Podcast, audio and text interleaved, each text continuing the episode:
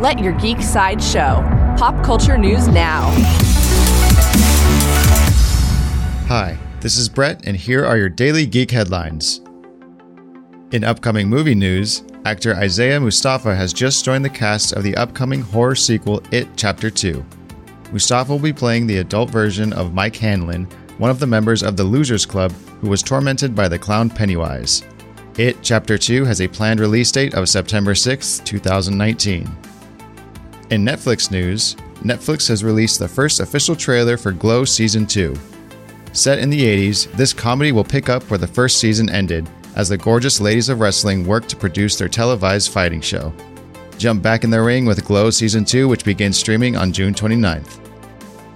In video game news, Square Enix has announced the eagerly awaited release date for its Kingdom Hearts 3 video game.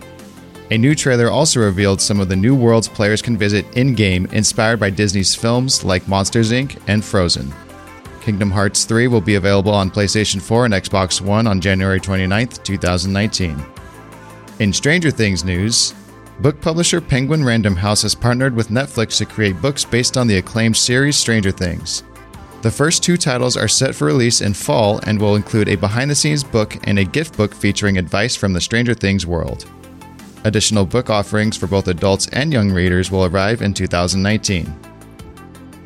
This has been your daily Geek Headlines update. For even more ad free pop culture news and content, visit geeksideshow.com. Thank you for listening, and don't forget to let your geek side show.